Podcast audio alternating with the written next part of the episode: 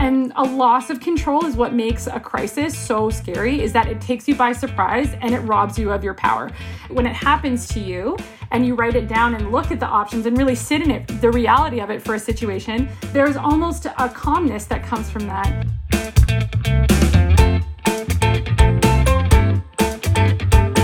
This is Moms in the Middle, the show for busy parents, especially now, who need a little help keeping their hustle in check. I'm Melanie Ing, mom of four year old Josh. And I'm Ivanka Osmak, mom of George and Blake, a three year old and a what are we working on? Seven weeks? I can't keep the weeks straight. He's he's more than born. That's what I'll say. Less than a year. more than born, less than a year. And we are back with another episode from home. Hey guys, if you haven't already, go and listen to our past episodes. We've got a few out right now. There's some fantastic insight, also advice about managing relationships, all kinds during this extraordinary time. And Mel, we've also been talking about what we've been up to for the past couple of months because it's definitely um, unusual times for us as well. A hundred percent, and no day is the same. Oh wait, that's a lie. Every day is the same. Uh, groundhog. But if total Groundhog Day, but. You can always check us out also on our social media account because that's where we're pretty active with all the. Uh oh, do you hear that knocking? That is Josh. Is, is, that the police barging down your door? That's what I, it sounds like. I oh wait, wish, that's a four year old. I wish that's my four year old Josh. We're we're not going to even edit that out because that is the reality that is everyone right now trying to work and breathe and deal with the kiddos, right? So uh, all that funny stuff is, by the way, at Moms in the Middle podcast on Instagram. If you want to uh, have a listen to how we're entertaining ourselves, yes. But first, what are we talking about today? Oh, we're making sense of money. You see what I did there? Sense Ooh. money. Anyway, uh, you got to get your laugh somewhere these days. Well, one of the biggest worries during this pandemic has been money because we've all been affected financially, whether you and your spouse have unfortunately lost your jobs or you've seen reduced wages, hours, or you're just wondering how do you handle the new financial reality? So here's the thing times are rough. And if you are one of the lucky ones that say hasn't been hit hard in the wallet, now, now is the time to make sure you do everything you can to save. So, what we're going to do is explore all of these scenarios today with certified financial planner, author, mom, repeat guest, the fabulous Shannon Lee Simmons. Thank you for coming back, Shannon. Oh, I'm so happy to be here. And now, last time you, I was going to say, sorry, Mel. Last time you had your son, your he was only weeks old. Yeah, I think he was five weeks old. Five weeks old. Yeah, and I was swaying him, and you guys were so awesome about it. It's the reality. You know what? It makes it so much better, so much more real. And you, as a financial planner, yeah, is your workload because you're at home like everyone else? Is your workload super heavy right now? And how are you doing this with all the kids? Yeah, it is. Uh, so I'm grateful for that on the one hand because business is is still clipping along, um, which is great. We've definitely pivoted uh, certain things so uh, to keep it you know accessible and everything for people but we're still really busy.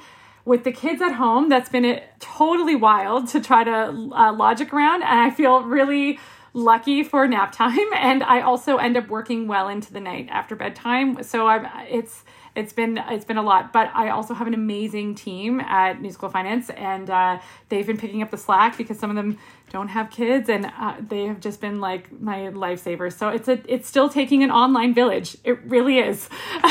Yeah. To get it done. It really it's like it always takes a village and it still continues to. I was saying we we have kids the exact same age both boys three and less than a year. So yeah. we should somehow make something happen virtually or get together in the backyard when we can and when it's safe and uh and join forces. Yeah like commiserate and celebrate. All right so let's talk talk money. Last time when you joined us, we were preparing for the holidays. So we were talking about budgeting and how you budget throughout the year. And well, three, four, five months later, the unexpected has happened. And, you know, this is, I guess, what you save for. But then this is to an entirely new level because a lot of us are dealing with job losses or our partners have lost jobs or reduced wages. So where do you even start to um, wrap your head? Around um, around your finances. I think what makes this pandemic especially stressful from a financial situation is that this could go in a million different ways. And so, how do you plan during uncertain times? Like, that's really the question that we're asking, regardless of what scenario you're in. Everybody's asking the same question at the base level. That's what we're doing. We can only know how this is going to play out so far. So, it can be really overwhelming with your finances trying to make predictions and long term bets about what happens if this, what happens if this. I call it the what ifs, right? What if this, what if this, what if this, what if this? So, um, that can be overwhelming and, and make you even more scared with your money than, than you need to be at this time. So, first things first uh, damage control. I think that's the first thing that I would do. Um, depend and like assess your situation. So if let's say you've lost your job and you have automatic savings going out to like RRSPs and TFSAs and RESPs, you want to stop those right now um, because there may not be enough money that's coming into your bank accounts as we speak to pay your bills, eat, and like keep your head above water. And it's okay. Like taking, you know, six to eight months off of your RRSP payments is not going to make or break your retirement. But but continuing to save to an RRSP over the next six to eight months may uh, make you take on credit card debt. So I think like weighing the pros and cons and the long term versus short term, and really focusing on that short term and uh, making it the huge priority. Uh, is what I would suggest doing with damage control. So, trying not to go into debt, lowering your expenses where you can. I think that that is something that we can have a whole conversation about. Um, and then also finding ways that the income is still coming in. So in Canada, we're very lucky that we have certain government programs, which many Canadians are qualifying for, which is great.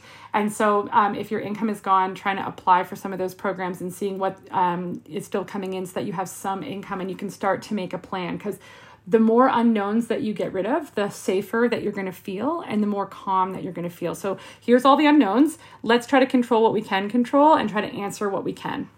What's a bonus though is that some of those things that were in our control, like the frill spending, like getting your hair done, your nails done, all that has been taken away from us, which is great. That way it's out of our pocket. But do you think once we get back into the normal to maybe look at that in general and go, do I do I need to go that often? Even though it was a luxury, are, are these places that I should look to save? Everyone's going to be reassessing life as we knew it uh, for, for across the board. And i do think that there's room for wow i re- i never really realized i didn't miss that service or that subscription or that or that outing or that kind of expense. So there's going to be a lot of realizations in that point. And so anything that over this period of time that you have done without that you realize didn't really spark joy like you don't really miss it. I think those are the expenses you want to be looking at. So if you're a person that used to go and I'm going to use your example, um, get their their nails done or something like that, and then you stop doing it and you realize like, hey, I don't really miss that. Then by all means, when things go back to quote normal, that would be something that I would look to reduce from spending. However, if you're a person who stopped spending money on nails because they couldn't go. And the whole time we've been off, you're like, man, I can't wait until I do that. I am like, that's part of my ritual. It made me, feel it was a me time, it was a self care act, or whatever your reason might be then that may not be something that you want to reduce. You might want to look to some of the other reductions that happened in your life that didn't really spark joy. Kind of like Marie Kondo in your in your finances. You want to you want to look for the things the things you really miss. It's the things you want to put back into your life and the things that you really realized you could do without. Um, maybe this was kind of one of those eye openers that you're like, wow, I didn't really miss that. And it was just something I was doing out of habit or out of convenience. And I think we're people are going to find a lot of those. You know what else is an eye opener is uh, what people's natural hair color is. I'm thinking maybe I should just embrace. You know, I am a blonde naturally, but maybe I should just embrace and not go for highlights anymore. Um, okay, what about the bigger things? You mentioned uh, TFSA, RSP. Stop those. What about mortgage, car insurance, and then getting to TV internet? Yeah, so the deferral programs i think that's the next thing about reducing your expenses. So once you know once you've applied for any programs and you kind of have the what am i actually going to make? question answered i think that's a big question. Like we should make a list of questions. What am i making? What am i spending? All that stuff. Um, so once you know what's coming in then you can kind of suss out okay well what's going out? And you can make a priority. So if you're in a position where you know some of the low hanging fruit subscriptions that you may not want to spend money on services that now you can't go to um, are are still you're still not breaking even. I think that's a key point here. So you have $2000 a month coming in and your bills are $3000 even with a reduced load of expenses and you've cut everywhere that you possibly can to be safe. At that point you might want to look into some of the deferral programs like a mortgage deferral program. I'll, I'll go there first so, with that program, it's there so that you can defer your mortgage payments for up to six months at most financial institutions. So, the first thing you want to do, you want to call and see if you qualify. I've had clients that thought that they would qualify, that they don't necessarily qualify, and each financial institution is different. So, call yours. Everyone has different eligibility requirements.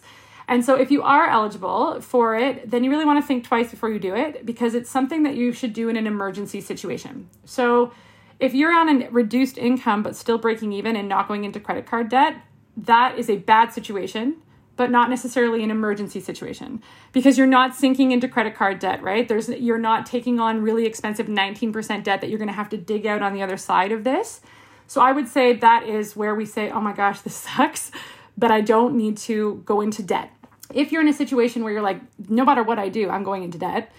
Um, then you might want to consider doing something like the mortgage deferral program. And that's because it's exactly that it's a deferral. So this isn't a break. And I think there's a big misconception that people are just like, peace out, mortgage, see you in six months. like, no, no, no, no, no, no, no, that's not how this works. So it's a loan to you on your own loan, which is like debt on debt and compound interest. So let me explain that, like, just so that it makes sense.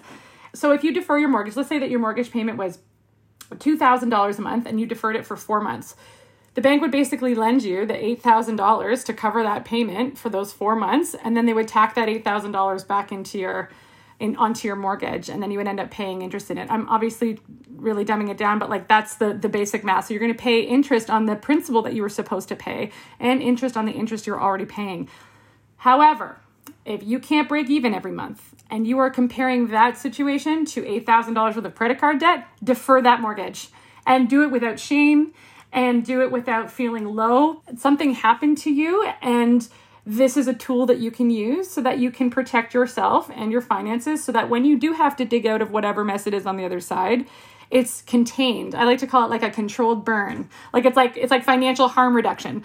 So so that's the difference between when you should take advantage of those programs and when you shouldn't. If you're if you're going to go into high interest rate debt, do it. As you're talking about these deferrals, Shannon, I'm thinking of we were on a break, very Ross and Rachel. Yes. Right? Like if that will get drill it into your head, you were on a break. Yeah, it's a big gray area. Big gray area. do what you need to do. Um, at the very, very basic level, uh, listen, I am not a fan of spreadsheets. I am not. My husband is like spreadsheet man. There are that dozens of on a us. t-shirt for him. Yes. And I appreciate it because I'm not great with budgeting and, and actually putting I think something about putting the numbers in front of you really puts things into perspective. Mm-hmm. When you see like like you said, break even. Like I'm making money here, I'm losing it here, here, here, here, here with these subscriptions equal up this.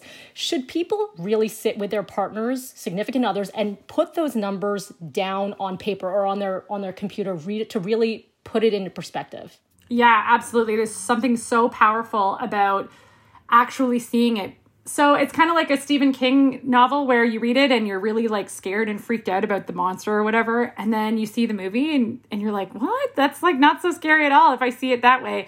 And I find that with people's financial situations, a lot of times our minds will be so anxious that we'll make what those potential outcomes are so much worse and scarier and what we think our current scenario is and how little control we have. We make all of that bigger than what it may actually be. And so when you sit down, and write it down and be realistic and hammer out what's possible and look at your different options, you actually realize that more is in your control than you think.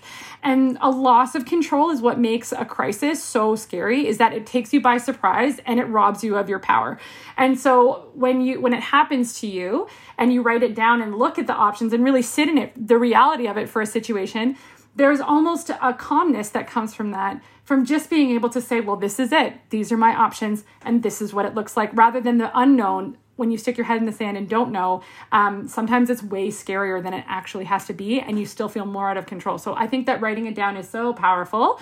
And um, if you and a partner can do it together if you're in a relationship all the better because then you can make sure that you're both on the same page um, because i've had a lot of clients that have been complaining that you know their partner has a different financial survival mentality or philosophy than them during this which is adding an extra layer of stress because it's not just about the numbers it's also about the strategy and the risk tolerance right? Like when we start to get too far out none of us are, have crystal balls. We don't really know how this is going to play out. And so if you start planning for too far away um, you're going to make decisions that are going to not necessarily be the best for the short run and that's going to stress you out Okay, um, I've had a few neighbors where I can see on their doorstep at all hours of the day boxes being delivered.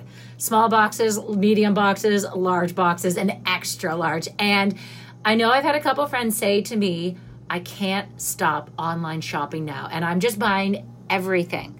Whether they need it or not. And I know you've spoken about emotional spending, so I don't know if that is in this category or if it's just they're kind of bored at home and they think they need it or what the answer is. But how bad is that? That is emotional spending. Um, I would say that boredom spending is also emotional spending. It's just a, it's just an emotion that's uh, like boredom is another emotion, right?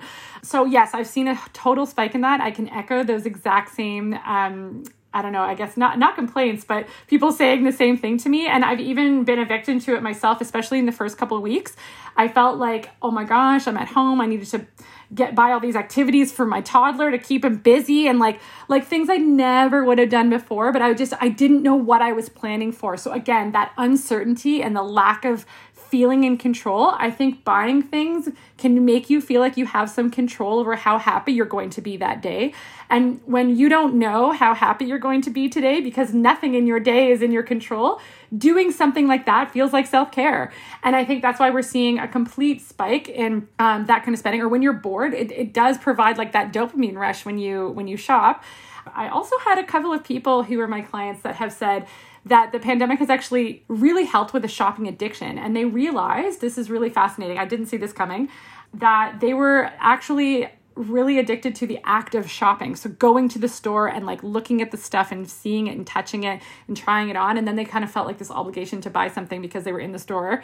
Um, and so without being able to do that, online shopping's like not really doing it for them. So for someone who's a retail shopper, this has probably been a break in spending. Someone who already was very comfortable online shopping, I'm, I wonder if this has probably been one of those places to emotionally spend.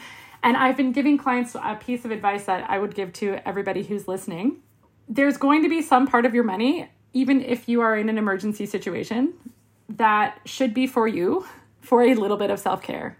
I think that if every single dollar is a scarcity mindset, fear based decision, how you how you're going to come you're going to be in survival mode literally this entire time with no joy whatsoever. And that's going to be really hard on your on your like emotional well-being over time. So i've been saying to people if you i mean this is a lot easier if you're someone who has a job but if if you're sitting there take a small portion i don't care if it's $10 or a 100 bucks or whatever it is that you feel like you can afford and i'll get to that in a second but choose an amount of money that you can afford which in my world means you can pay it off within three months um, like reasonably uh, that's that's to me if you can buy something that's special for you and it's gone in three months great i think that that's fine in grand scheme of your life that's not going to make or break anything do something for you.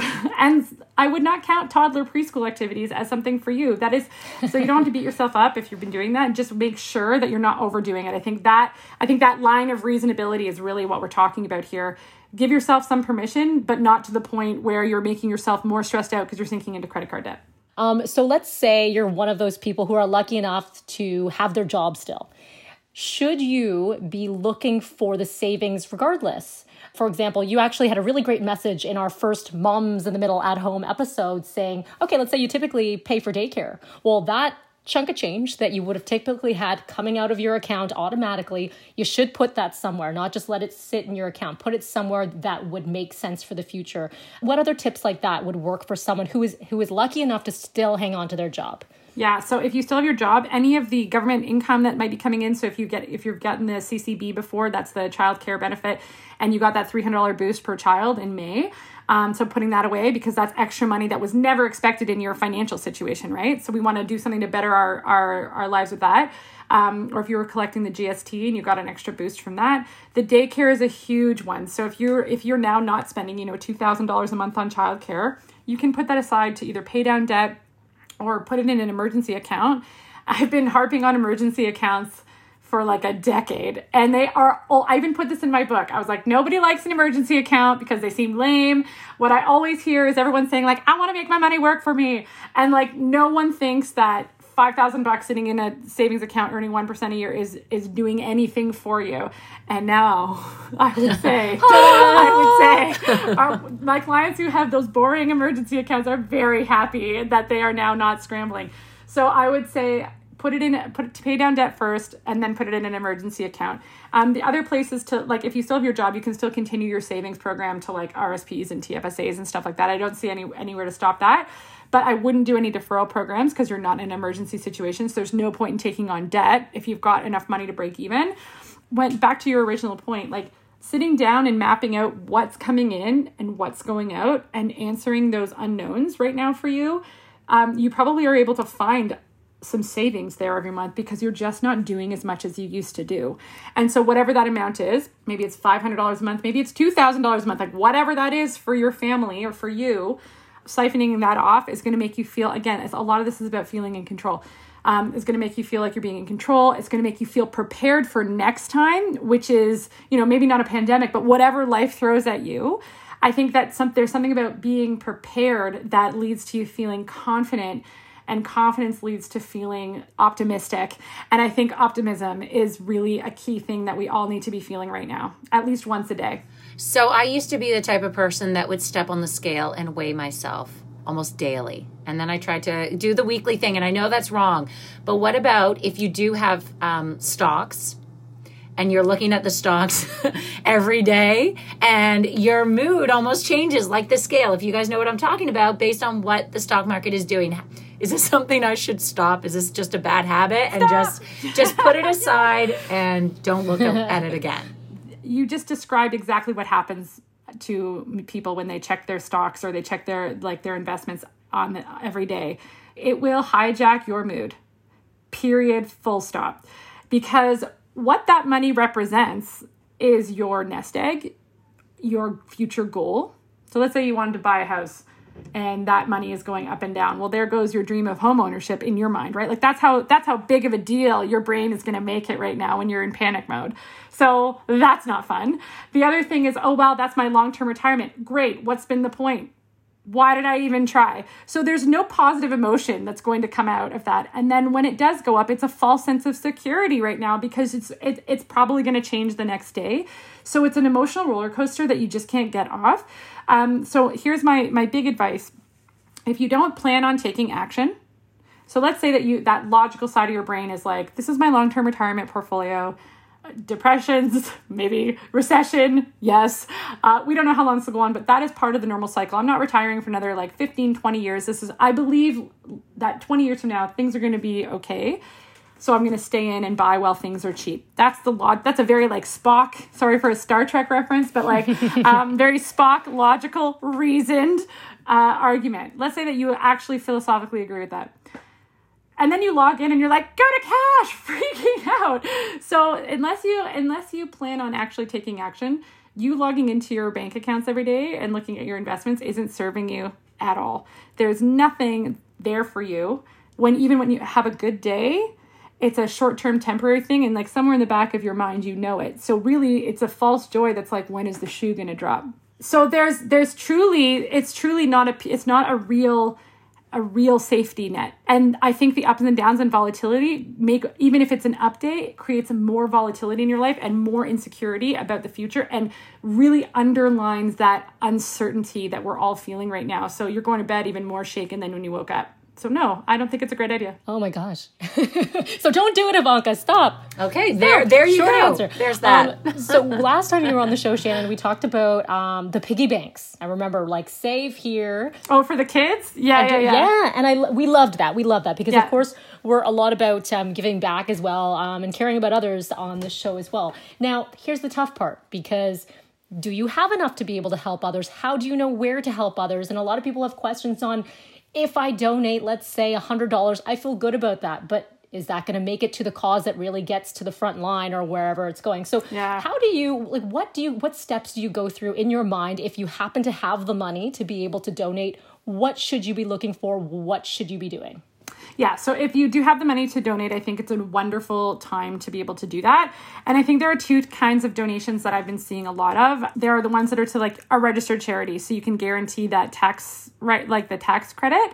Uh, which is great, um, and so I think that there's people who feel really safe donating to some like a a charity that is registered. They know they're going to get the tax credits. So that's also a super boost. And then they just trust the name or the brand or whatever.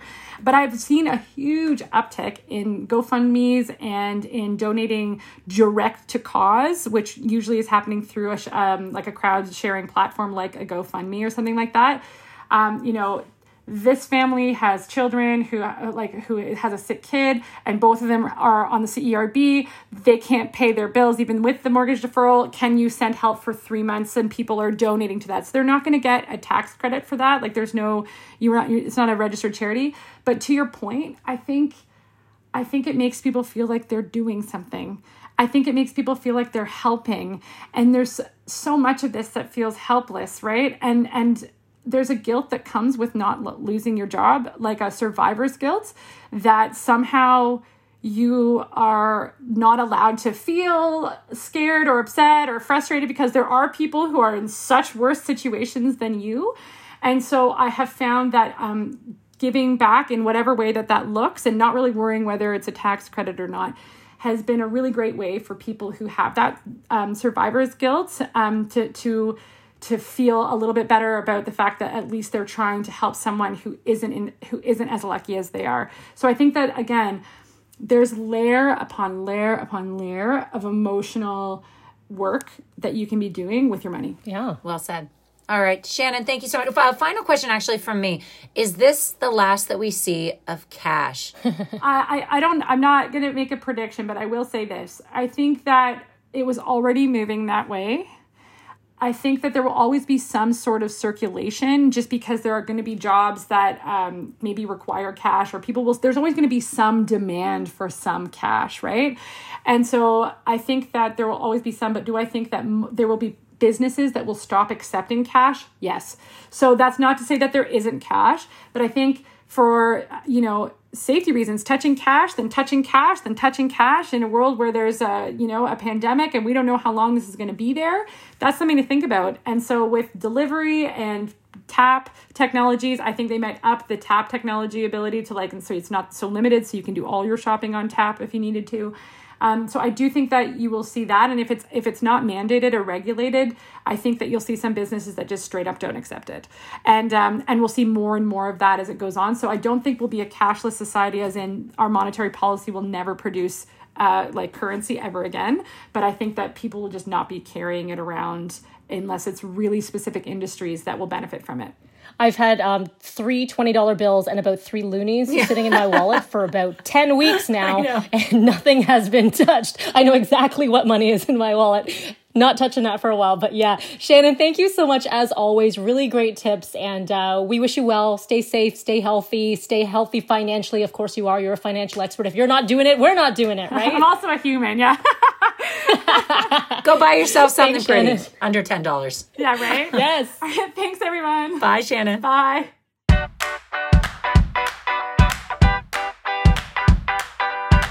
There's a lot of things that we can take away from Shannon. Uh, so Mel, you start what'd you get out of this conversation? I got I, I got so much out of that conversation. In fact, I'm a little bit overwhelmed, but I think I'm going to start from square one, which is honestly just looking at the numbers at their very basic levels and seeing what's coming in, what's going out. Because for me, if I don't see it, if I don't see those numbers, they're kind of in the clouds, right? Not to say that I, I don't worry about it, but I don't really see their major impact. So I'm going to start there. Maybe I'll talk to my husband and start a spreadsheet. I guess that's like his heaven, but sure, I will get into the clouds and the heaven and the Excel spreadsheets with him. So I think that's what I am going to do at the very least. Uh, Ivanka, I think I know what you're going to say for what you're going to do. You know what? I'm going to take the fun part out of Shannon's advice, and because you took the very serious and the what everyone should be taking out of it, but I am going to splurge on myself, even if it's just ten dollars, uh, or it should only be ten dollars. But I'm going to do um, a little buying for myself because it's been mostly things that we need to buy, necessities, or for uh, for our kids. So that is what I'm going to take away from Shannon is spend it on myself. Uh, as always, everyone, thank you so much for listening. We hope you enjoyed this conversation as much as we did. If you like the show, you know what to do. Go rate it, go review it, and you can do that on the app. And you can always continue the conversation with us on Twitter. You can find us at Frequency Pods or the website frequencypodcastnetwork.com, or we are always, always on Instagram at Moms in the Middle Podcast. Thanks again. This episode was produced, as always, by Stephanie Phillips and presented by Frequency Podcast Network.